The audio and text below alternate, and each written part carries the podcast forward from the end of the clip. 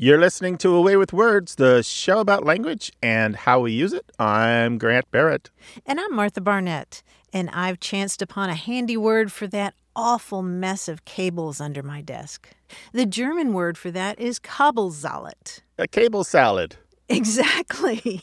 Or given your choice of operating system, maybe apple salad. it's a mess under there. I'm sure you have the same problem, Grant. Or apple spaghetti. yeah, some people do call it cable spaghetti. Cable spaghetti. Yeah. There were, uh, uh, highway spaghetti is a name for a really complicated interchange. Mm-hmm. Yeah, yeah. There's Spaghetti Junction in uh, Louisville. There's another um, Japanese term for this that uh, translates as octopus leg wire, Takoashi Haisen. And I gather that sometimes electricians call a mess of wires like that a snake's honeymoon. Snake's honeymoon. Ooh, that's nice. Well, we'd love to hear your funny names for those oh no moments. Give us a call about that or anything related to language in your life. Language is everywhere. 877 929 9673 is toll free throughout the United States and Canada. And if you're anywhere else, you can call us a lot of different ways or reach us through the internet, waywordradio.org slash contact. Hello, you have a way with words. Hey there, uh, this is William. You can call me Will. Um, I'm calling from Dallas, Fort Worth, and I got a question for you guys. Hi, Will. Welcome to the show. Hey, Will. What are you thinking about? So, a um, little bit of a story. Uh, my boyfriend and I, um, we're getting into an argument. I'm originally from California. He grew up in Texas. And one day I was trying to give him directions to, you know, go to a show or a store or something. I forget. But the point is, is I was saying, oh, you're gonna want to take the 15 to get to the store. And he looked at me all crazy, and he's like, what do you mean? I'm like, yeah, no, you just take the 15 on to the north. You know, you go south, and giving it all the directions. And he stops me and goes, no, no, no.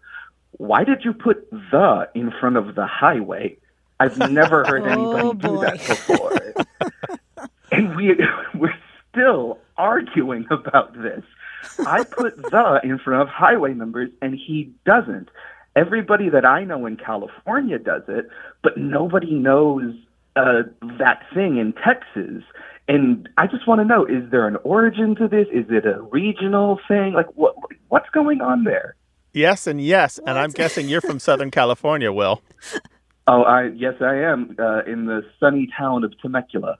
Temecula, oh, sure. Temecula, just north of San Diego. Wine country, hot air balloons.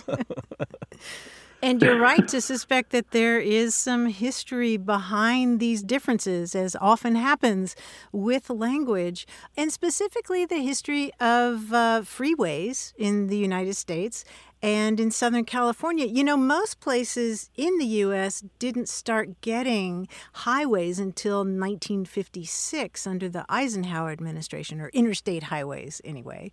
But 16 years earlier, California opened the first freeway in the West that connected LA and Pasadena. It was called the Arroyo Seco Parkway, and then later the Pasadena Freeway. And here in San Diego, just south of Temecula, uh, going west to east from the coast, you first had the Ocean Beach Freeway, and then east of that, hmm. you had the Mission Valley Freeway. And then in 1964, like elsewhere around the country, California started using numbers instead of words. So the Ocean Beach Freeway and the Mission Valley Freeway became part of Interstate 8, which stretches on into Arizona. And here, old habits died hard and people held on to the the.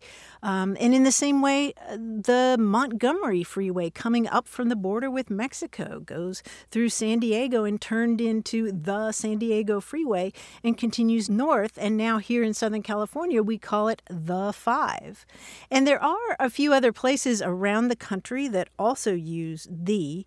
Uh, they do that in the Phoenix area and also in Buffalo, New York, which is probably influenced by Ontario, which is very near there because uh, you'll see that in Canada as well. So uh, people hang on to that the because of history in part, and then and then things just arise independently, right, Grant? I mean, they do this in the the UK in parts yeah, of the UK Ireland as well. and and and the England. it- people would talk about taking the M1 to go someplace. Mm-hmm.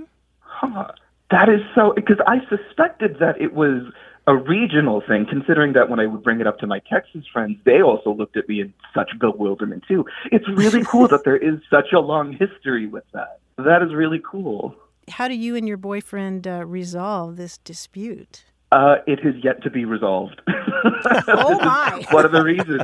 This is one of the reasons why I decided to reach out so we could get some information on this. Oh boy! Well, if you want to laugh together about it, Saturday Night Live did some very hilarious skits called "The Californians," and they My- poke oh, tremendous oh, I fun. love that sketch. Yeah, just just watch those together, and if you can poke a little fun at yourself, Will, he will probably be just dying with tears because they're hilarious, and they do make fun of the way Californians give directions with the freeways. So, so maybe that's a way to diffuse the tension over saying the fifteen or the five. Oh my god, that's really great. I'm I'm glad that I now have some you know ammo to give an argument back to him. Well, yeah, some information maybe, or maybe you just both move back to Southern California. What about that? oh well, hey, we just visited, took a tour on all the wines. He loves it. Oh, Oh, yeah, I'm great. sure. There you go. yeah. All right. Well, take care, Will. Give our best to your boyfriend. All right, thank you so much. Bye bye. Bye bye. Thanks, Will. We know that you have these little ongoing arguments about language with your significant other or your loved ones. We would love to help you sort it out. 877 929 9673 is toll free in the United States and Canada. And you know, we have numbers for Mexico, the UK, and anywhere in the world on our website. Just go to waywordradio.org slash contact.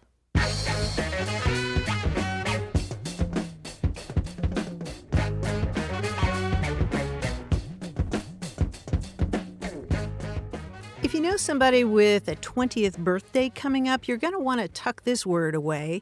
It's vigesimal. That's V I G E S I M A L. Vigesimal. Oh, yeah. That was the word of the day for the dictionary.com app recently. Oh, was it? Yeah, it was. Oh. that means uh, related to 20. Yeah, having to do with the number 20. It goes back to Latin vigesimus, which is related to Spanish veinte, meaning uh, 20, and of course also in French. Oh, yeah, that's a wonderful word because it seems like it should be a part of the body, like it relates to like the length of the short intestine or something. right? Doesn't it feel biological? It absolutely does. Yes, he had a vigesimal whatever. like my vigesimal intestine or my vigesimal like maybe it describes the the twists and turns of the the bumps on the brain or or something the the crevices of the cerebellum i have no idea It does. It it sounds very technical, but I guess I guess you could uh, use it for um, you know if you're talking about uh, four score and seven years ago. That's a vigesimal um, phrasing. or, yeah you know. the vigesimal uh, anniversary of the Mm-hmm. of a institution or a person hmm Yeah, we got a little ways to go before the radio show gets to our vigesimal anniversary, but Yeah, I'm that's looking true. forward to it. Yeah, give us a call, 877-929-9673. Hey, that's toll-free in the United States and Canada. We love hearing from our Canadian listeners. Hello, you have a way with words. Hi, Martha. How's it going? Uh, Guy Leffel. Well, in the Upper Peninsula, we got a dialect. It's like if you want to say, if you want to go like downtown, nobody says that. You say downtown. And whenever we play baseball, it's like, you know, you'd ask somebody, I got a hit the other day. Well, how, how did you do? How was it? And they'd go, well, I powdered it. That translates not only to hitting, but to pitching. It's like Yeah. if you talk to a pitcher, you know, uh, he threw a really fast pitch. Well, how fast was the pitch? Well, I powdered it. And so I just, I just, I don't know if you've heard that the powdered, it, it goes in a lot of, it has a lot of different possibilities. Yeah, You that's a, that's classic. That goes back at least to uh, the early 20th century. That's a great term. Um, the idea being here that the ball moves so fast it was like it was fired by black powder, like like from a cannon Yeah. or fr- from a gun. Yeah. Although some people think at least when the pitcher powders it, maybe it's because the catcher's mitt throws off waves of dust. But I think it's more likely that it's it's like it was fired by black powder. Um, and it might be related to older expressions like fireball or to throw smoke, uh, which also mean fastball. I'll be daggone. You ever heard of throwing smoke? That's also means powerful Yep. pitching. that's enlightening. Yeah, it's a good one, right? You know, by the way, if you're a huge baseball fan, the book for you, guy, is Dickson's Baseball Dictionary. Paul Dickson's Baseball Dictionary. I really appreciate talking to you guys again, Mike, and also to to to, um to devote this this uh us talking to you to a Dick Burrows in town. He just passed away. He was the guy, the voice of of baseball in Escanaba, the voice of football, the voice of everything. Um, and he's just such a brilliant man. But he was an English teacher. He taught everybody how to talk. And my dad was an English teacher at the college, and it was just it's just great. The appreciation for English that you guys help provide is just beyond words. Just well, a million respect dollars. to the man then. Well, Guy, we appreciate the shout out to uh, a leader and a legend, and we thank you for your entertainment. Take care of yourself. You got a grand Martha. Pleasure to talk to you. Be well. Great talking Bye-bye. with you guys. You bye bye. Bye. What's the word or phrase you're wondering about? Call us 877 929 9673.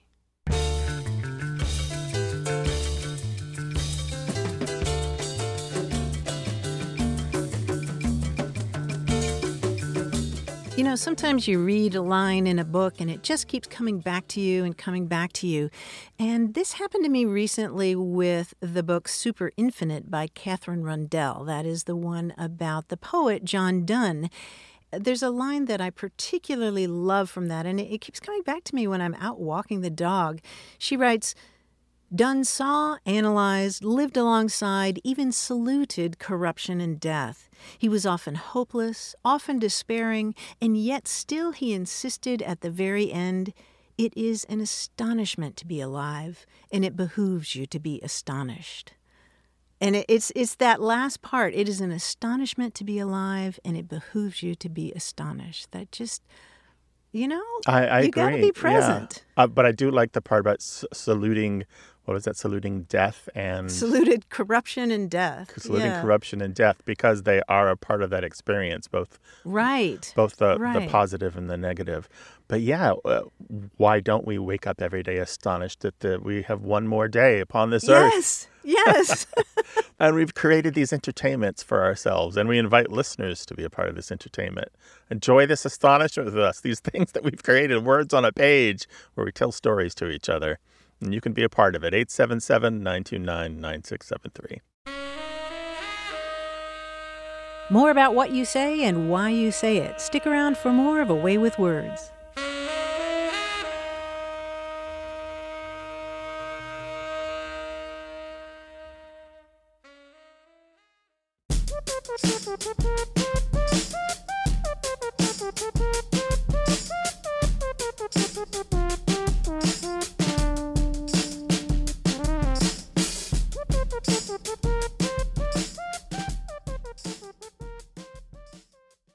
You're listening to A Way with Words, the show about language and how we use it. I'm Grant Barrett. And I'm Martha Barnette, and joining us now is our quiz guy, John Chaneski. Hey, John. Hey, Martha. Hey, Grant. Hey, buddy, what's up? Hey, well, you know, I just got here, but I'm going to take off. Just kidding. What I mean is, this, we're going to do Take off, takeoffs. eh? We, we, yeah, we've done this before. These are called takeoffs. That's where we take off the first letter of a word to get another word, right? Okay. Now, this time we're only going to make two words by taking the letter D from the start of a word. Only D this time, okay? For example, if I said that my sound equipment had been damaged in the flood, that would clue the words damp and amp. Aha. Okay. Gotcha, Now remember, okay. the two words will always rhyme. We're not going to do any devil and evil. It's always going to be a rhyme. Dad and add like that. Got it? Got it. Okay. Good. Let's see what these clues clue. I say, my false shirt front has become disgusting. My dicky has become icky. Dicky and icky. Yes, very good. And if that wasn't enough, my lacy decorative mat has become rather oleaginous. My oily doily. Oily doily, yes. And this lifeboat is no better. It's watertight, yes, but there's a breeze coming in through this crack in the canopy. A rift, drift rift? I don't know. Uh, Mm, close. Change the vowel and you've got it. raft. draft, Draft there we go. raft, yes. Now this, it's what the gutters on my rooftop do. Drain rain. They drain rain, yes. oh, this small baked good is quite amusing. Uh, s- d- not dinner roll. Um, Oh, so close. Really? really? This small baked good is so. Oh, a humorous. droll roll. Oh, it's so so droll. Oh boy. Oh, now I've determined that this Christmas ornament hangs precisely 90 degrees from its branch. The angle dangle. Yes, the angle oh. dangle. Nice. If you think I can't escape your clutches, you're fooling yourself. Elude, delude, delude, elude. Yes. There we Elude, delude. Very good. And now I acted that role to the highest degree, but I have been relegated to the chorus. Emoted, demoted. yes, Ooh, very good. Now, finally, will somebody please turn this boat's lights on? Dark arc. Dark arc. That's good. All right. All right, those are our takeoffs for the letter D. Nicely done, you guys. Thank Oh, you. Done John. in done in one. Done in one. One- done in it. one. Yes. We'll talk to you next week, John. Thank you for the quiz. Talk to you then. Thank Cheers. We do a lot of goofing around on this show, but we also take your questions about all aspects of language. So call us 877 929 9673 or send your emails to words at waywordradio.org. Hi there, you have a way with words. Hi, this is Galen calling from White River, Arizona. How are you? Hey, Galen, I'm doing fine. What's going on? I'm curious about a question about accents. I grew up in Tucson, Arizona, and probably like a lot of people in high school, my friends, uh, and I thought we didn't have an accent. Um, I realized that's probably not true, and I realized that our accent maybe in, in southern Arizona is similar to a Los Angeles or a, an LA accent, maybe from California. I was wondering if there's a general TV accent that news anchors have, or kind of this general accent, and where it comes from. Um, it seems like a dominant accent, but I'm wondering what your thoughts are on that, and if it's an LA thing from Hollywood spreading it around, or what you guys think about that. Oh, that's a fantastic question. You're right about where your accent kind of fits into things. People in the West generally, and I say generally, boy, the linguists are going to be hopping up and down, generally have um, one accent with a lot of caveats and a lot of little pockets of different things. But the West is is less divided uh, dialect wise or accent wise than the East because it's had less Huh. time to develop geographic linguistic features. But um, so Arizona is more like California than it would be, say, like Texas or like uh, New York. But Okay. there's a larger picture here when we talk about accent. Maybe a better word to talk about is dialect, because accent is just a part of dialect. And the thing you need to know is everyone has an accent. It's just by Yeah. comparison is what you're talking about. Do I have an accent when compared to somebody else?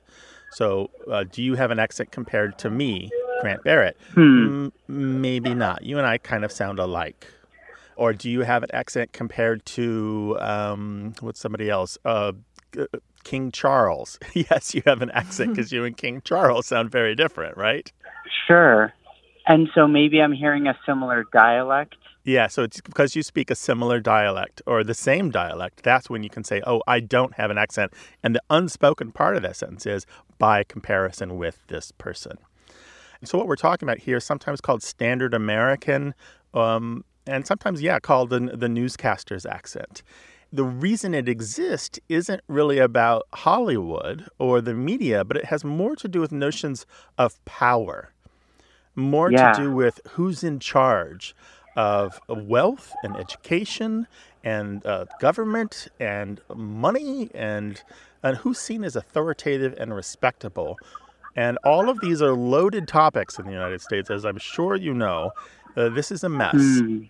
A lot of things come into play here racism and sexism and socioeconomic imbalances and indigenous suppression, Eurocentric favoritism, uh, Anglo-centric politics, and, and tons of things. And so, Yeah. for a long time in the United States, a lot of textbooks, and we're talking back in the 1800s and 1700s and, and the 1900s even, uh, the standard reference works were written mostly by white men from New England and the mid Atlantic states. And those men wrote those books according to their own habits and their own education. And so they wrote them according to how they thought words should be said and how, how language should, should be spoken. They didn't give any attention really to divergent dialects that appeared in the rest of the country, even though they were already present. Um, they didn't have a lot of success because obviously those uh, dialects, other dialects, didn't disappear. But that's the way that they said that you should speak. You should speak like me. I'm from these, you know, wealthy white places. This is how you should talk. I think about growing up and listening to people like Tom Brokaw, you know, or Walter Cronkite. I mean, those were those were Yep. the accents that uh, that you were supposed to emulate. Yeah, it's funny that you should mention them. Really, I think the classic example of this accent, which kind of covers all the bases, is Ronald Reagan, who hmm. was born in Illinois, worked in radio in Iowa, then went on to be an actor in California, and then went on to work in politics. And his accent served him in all of these arenas because he had almost none of the dialect features that you could call him out and say, well, he's not one of my people. Because obviously, when you listen to him, he sounds like he belongs to another region and I can't identify with him. Um, so he was a really good example of, uh, of the kind of neutral American accent. There's a subfield, though, of sociolinguistics, which I love. It's called perceptual dialectology. And how it works is that a linguist will give people a map and say things like circle the area where people speak without an accent or write uh-huh. on this map words good, bad, or neutral where you think people's accents sound like that.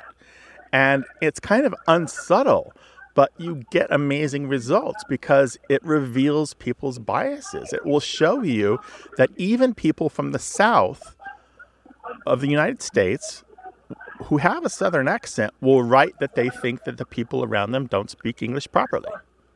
Even people who have a regional accent will mark their own region as not being proper English, which is amazing because they're taught that from the outside.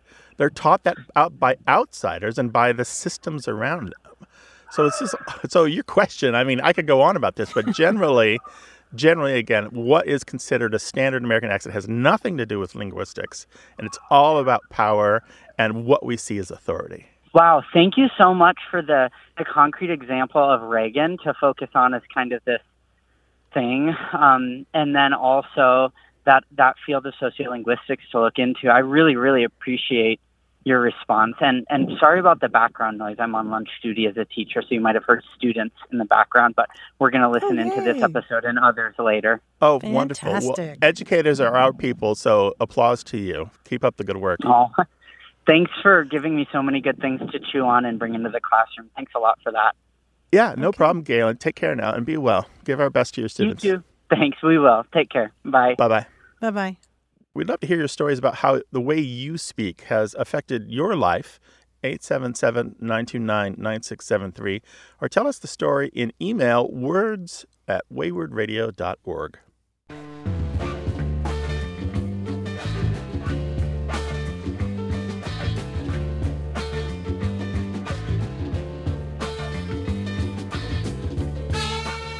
Grant, I learned just this week that the term red rag is an old slang word that means the tongue. It goes back to the 17th century. Red rag. Red rag. Hmm. I don't think I know that one. How does that work in a sentence?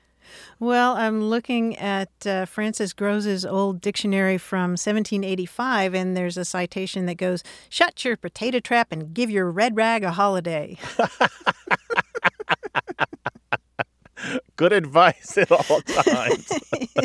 or here's a more positive one from 1908. He shook that red rag of his, and a continuous flow of speech ensued. that sounds like a few politicians I know. right. Well, get your red rag shaken and call us 877 929 9673.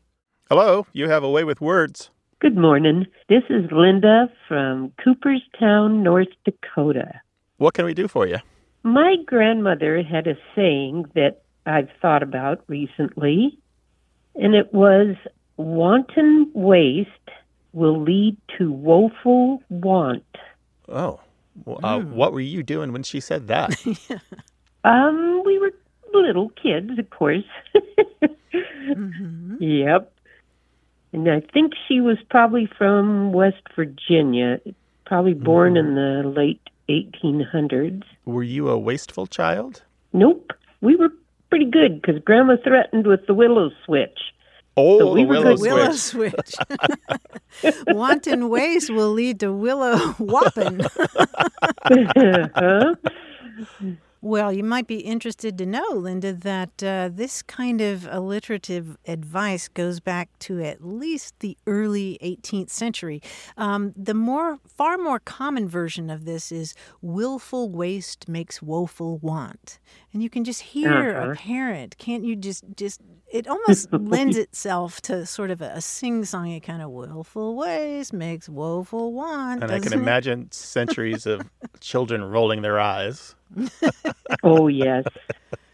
Yeah, but that goes back all the way at least to a 1721 collection of Scottish proverbs. Willful waste makes woeful want. But, uh, you know, there, there are different versions of it waste not, want not, waste and want, save and have. Here's another one haste makes waste, and waste makes want, and want makes strife between the good man and wife. Oh. Oh, my.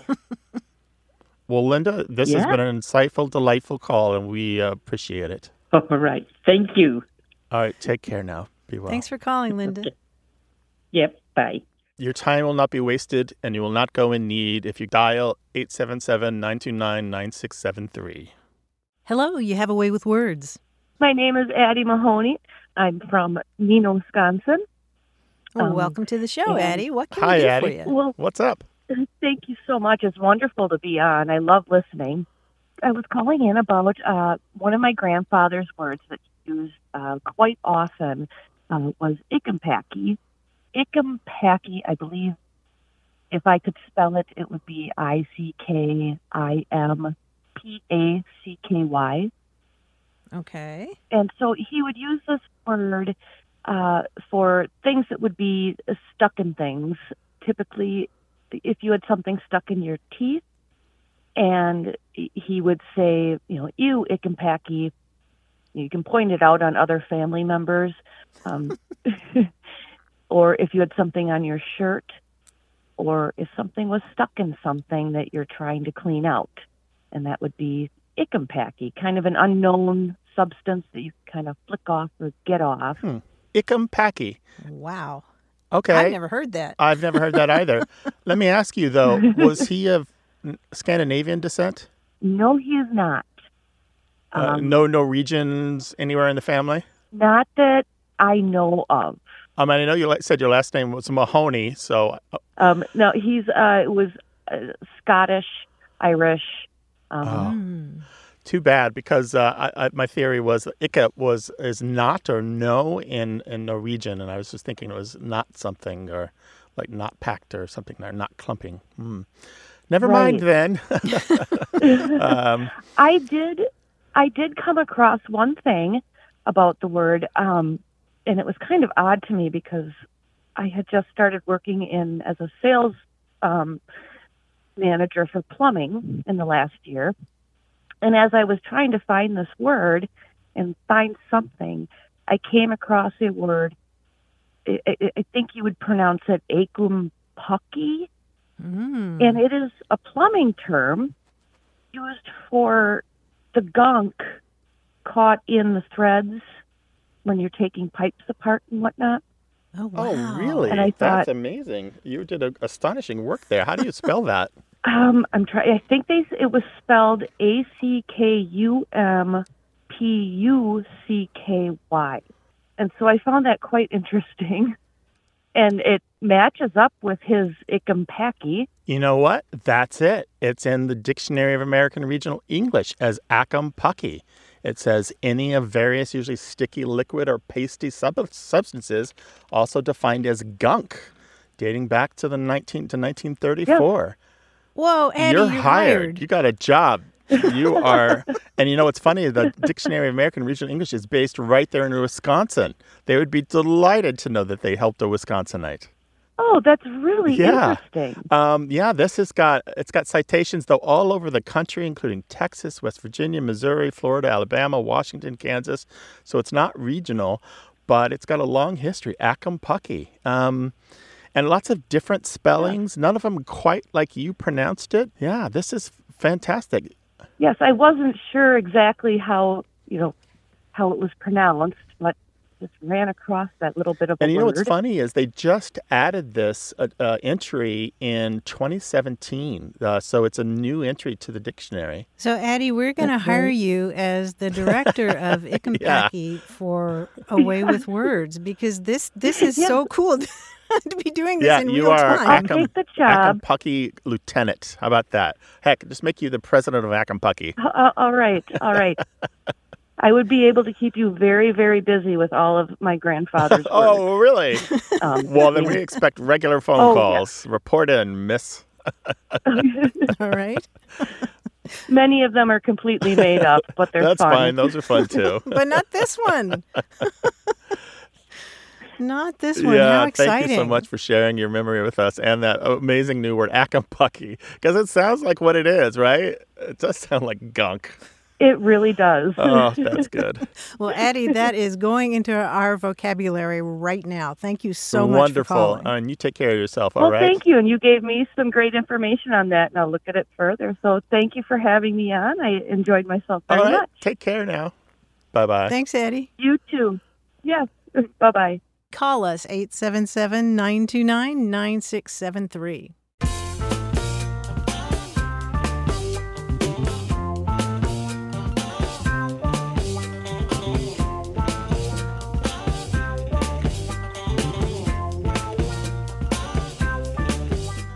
We talked not long ago about that dip in the road or roller coaster that causes you to lose your stomach for a second. Some people call it a thank you, ma'am. Some people call it a whoopsie daisy. And Jane Lockin in Eau Claire, Wisconsin, wrote to add another to that list. She said that when she was growing up in the La Crosse area of Wisconsin, everybody called that little dip in the road a hoopla. A hoopla. Yeah, so that's like the French hoopla, what you say when uh, you lift a kid up off the floor, a baby off the floor, or you're you're hoisting something heavy. Hoopla. Right. Hit us up on our website at waywordradio.org slash contact, where there are more than a dozen ways to reach us no matter where you are in the world. You're listening to A Way with Words, the show about language and how we use it. I'm Grant Barrett. And I'm Martha Barnette. And Grant, you remember the conversation that we had with Kelly, who was calling us from Norfolk, Virginia, where she says people order hamburgers all the way deluxe. Right. That means they want everything on it, all the condiments and all the toppings. And you and I said, "Huh, we don't really know anything about that. Yeah, she was wondering if the term all the way deluxe was unique to Norfolk. And we didn't hear from other people who ordered things that way, but boy, we sure got a lot of responses anyway. Yeah, after the fact, the calls and the emails, they came pouring in. They did. We heard from Sarah Jones, who said where she is in South Carolina, the terms deluxe and all the way mean two different things. She says deluxe means mayonnaise, lettuce, and tomato, and all the way means go ahead and add mustard and onions and whatever else. And Richard Fitzsimmons in Pittston, PA, wrote to say that as a teenager, he and his friends would visit Ocean City, New Jersey, and they'd hang out on the boardwalk and order hot dogs and hamburgers, and they always wanted every topping available. And the phrase that they used there was, put it through the garden. Just run through the garden I've heard that one. one before. Drag it through the garden. That means you want all the toppings. And this brought back so many memories for so many people. Steve Williams wrote us from San Antonio, Texas, to say that he grew up in Bay City, Michigan. And he says that one of his favorite summertime treats was when the family would go out to a seasonal burger joint or maybe a family owned eatery or diner. He says we'd all get cheeseburgers and fries and maybe a chocolate malt or a root beer float. And in that neck of the woods, a deluxe cheeseburger included lettuce, tomato, and mayonnaise on top of the standard toppings of mustard, ketchup, and pickle, and sometimes onion.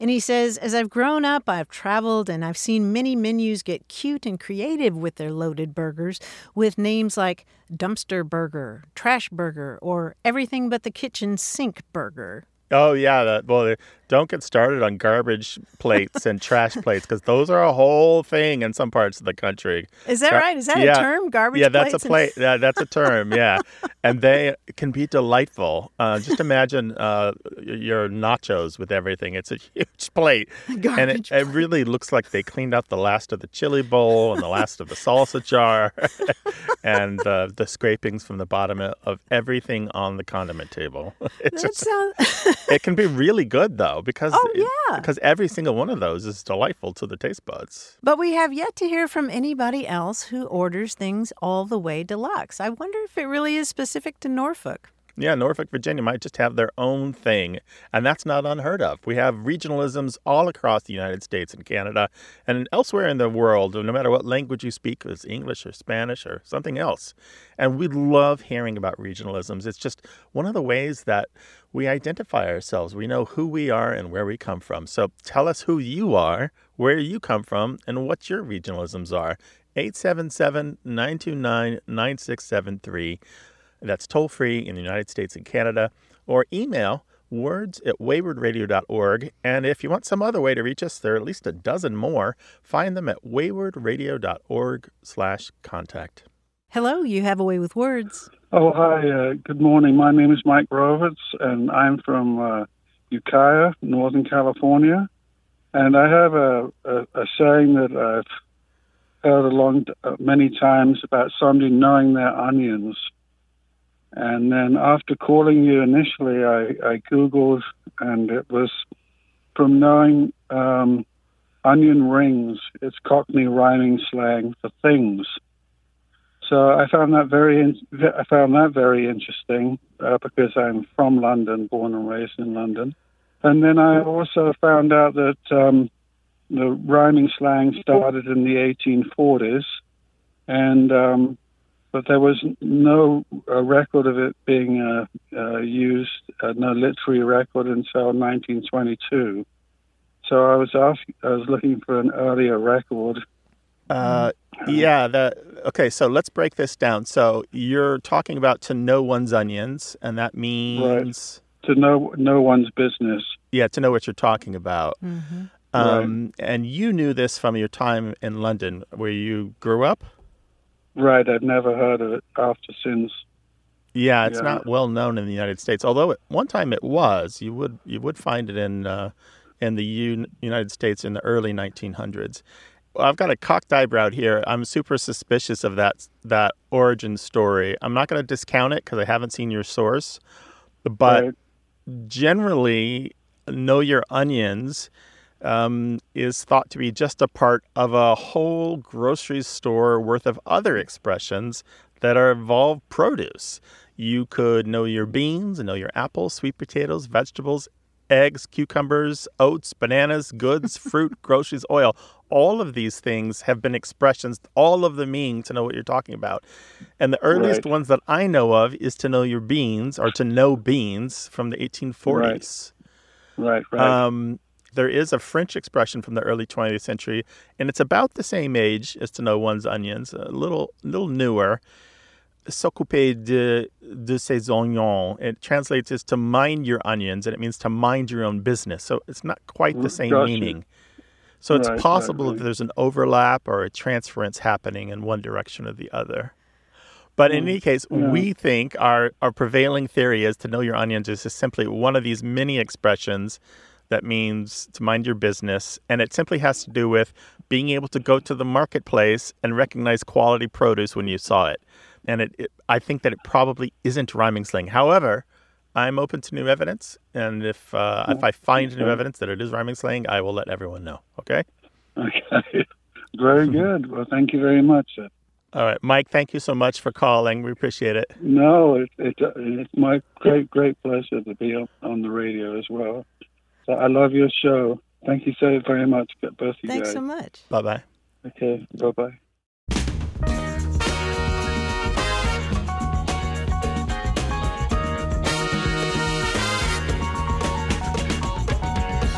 So we know about free libraries. These are where you leave books for your neighbors to take, and Mhm. they leave books for you to take. And there are also seed libraries. I've seen those where, where people leave seeds, uh, local native seeds. Yeah, there's one in my neighborhood. It's it's lovely. Mhm. It's all California native seeds that you can plant in your yard or your garden. And there's a, a name that I came across for another box of this sort. Um, the boxes where you leave canned goods for people in need are sometimes now called blessing boxes. Oh, no kidding. Blessing box. Yeah, I think that's a that's a good that's a good term for it. You know, if you're blessed with good fortune, Mhm. you share some of that good fortune with your neighbors or other people who are passing by and don't don't have what you have.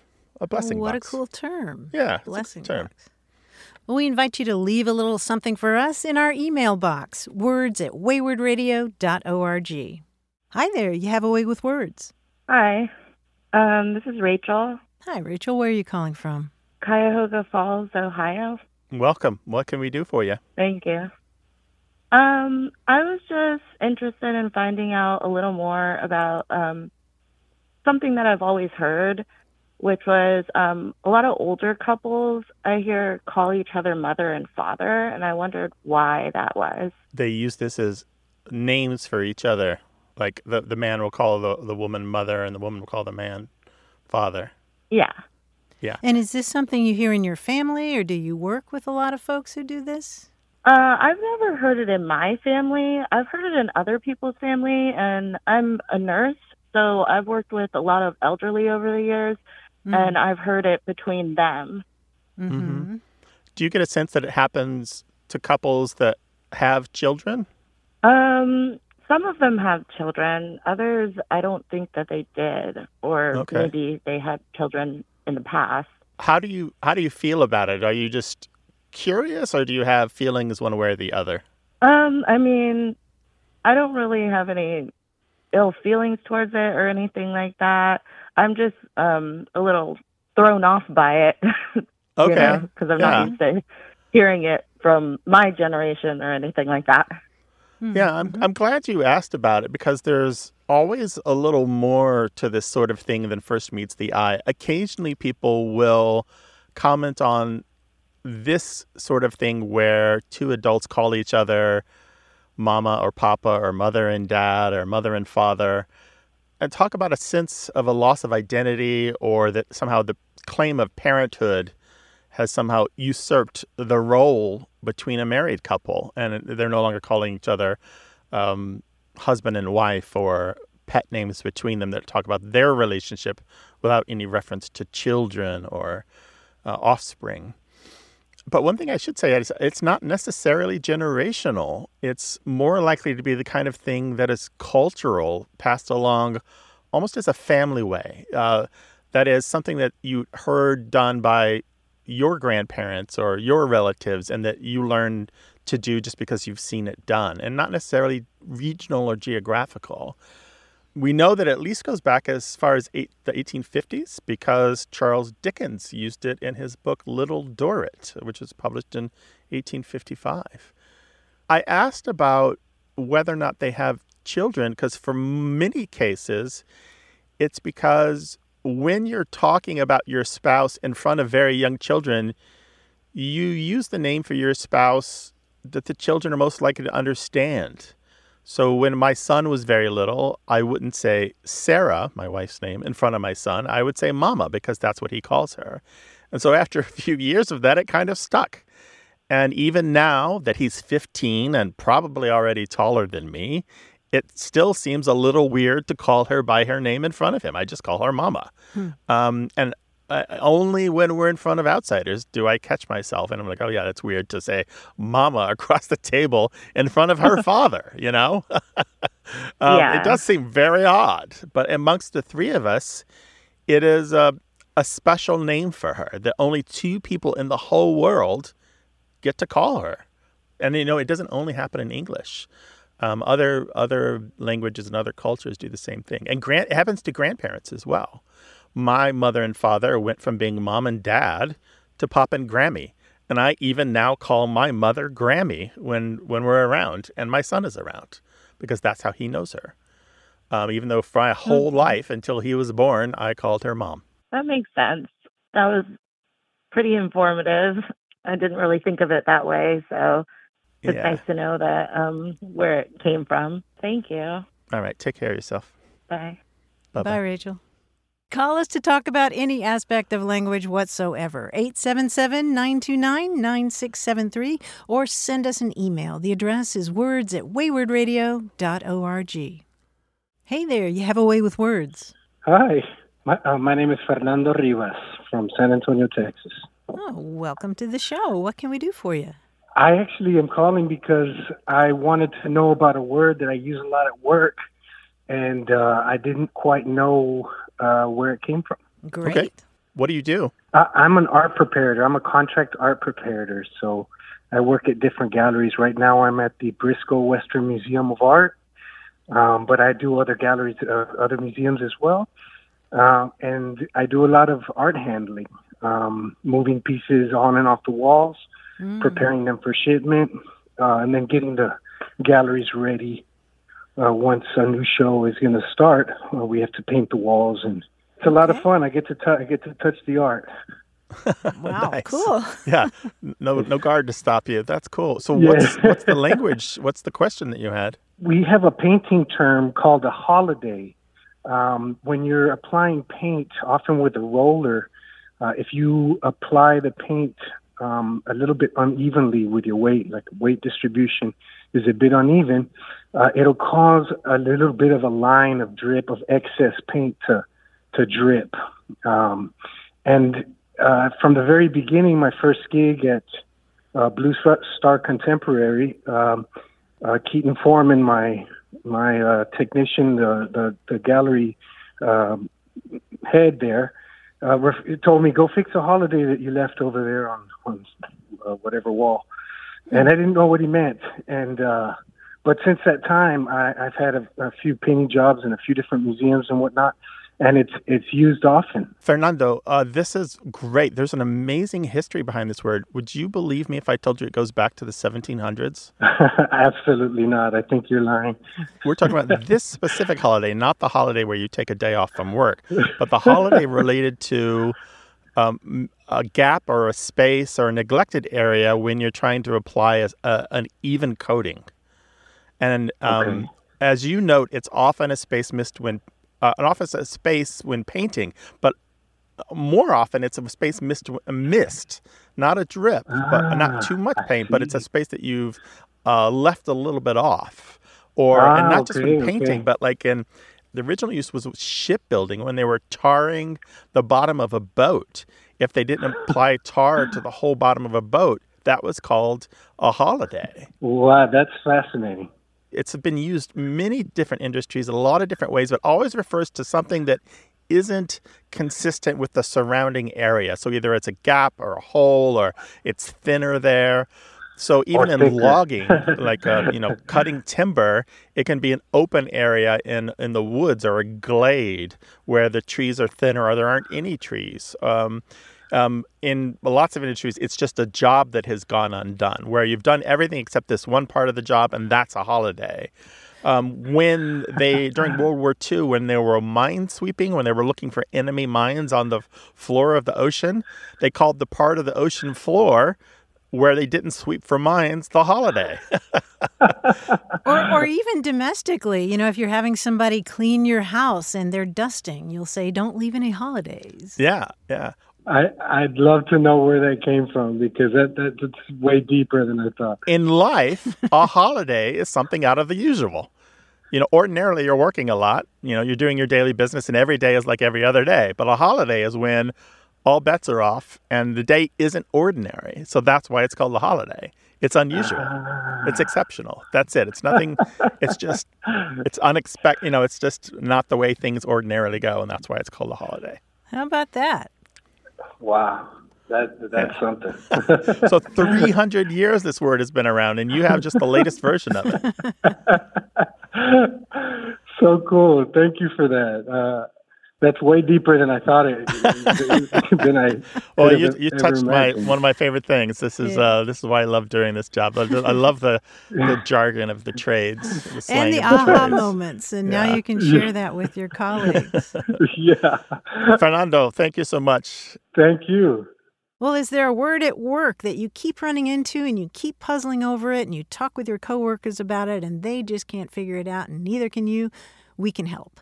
877 929 9673 or send it to us in email. The address is words at waywordradio.org. Our team includes senior producer Stephanie Levine, engineer and editor Tim Felton, and quiz guy John Chaneski. We'd love to hear from you, no matter where you are in the world. Go to waywordradio.org slash contact. Subscribe to the podcast, hear hundreds of past episodes, and get the newsletter at waywordradio.org. Whenever you have a language story or question, our toll-free line is open in the U.S. and Canada, 1-877-929-9673. Or send your thoughts to words at waywordradio.org. Away with Words is an independent production of Wayword Inc., a nonprofit supported by listeners and organizations who are changing the way the world talks about language. Special thanks to Michael Breslauer, Josh Eccles, Claire Grotting, Bruce Rogo, Rick Seidenworm, and Betty Willis. Thanks for listening. I'm Martha Barnette. And I'm Grant Barrett. Until next time, goodbye. Bye.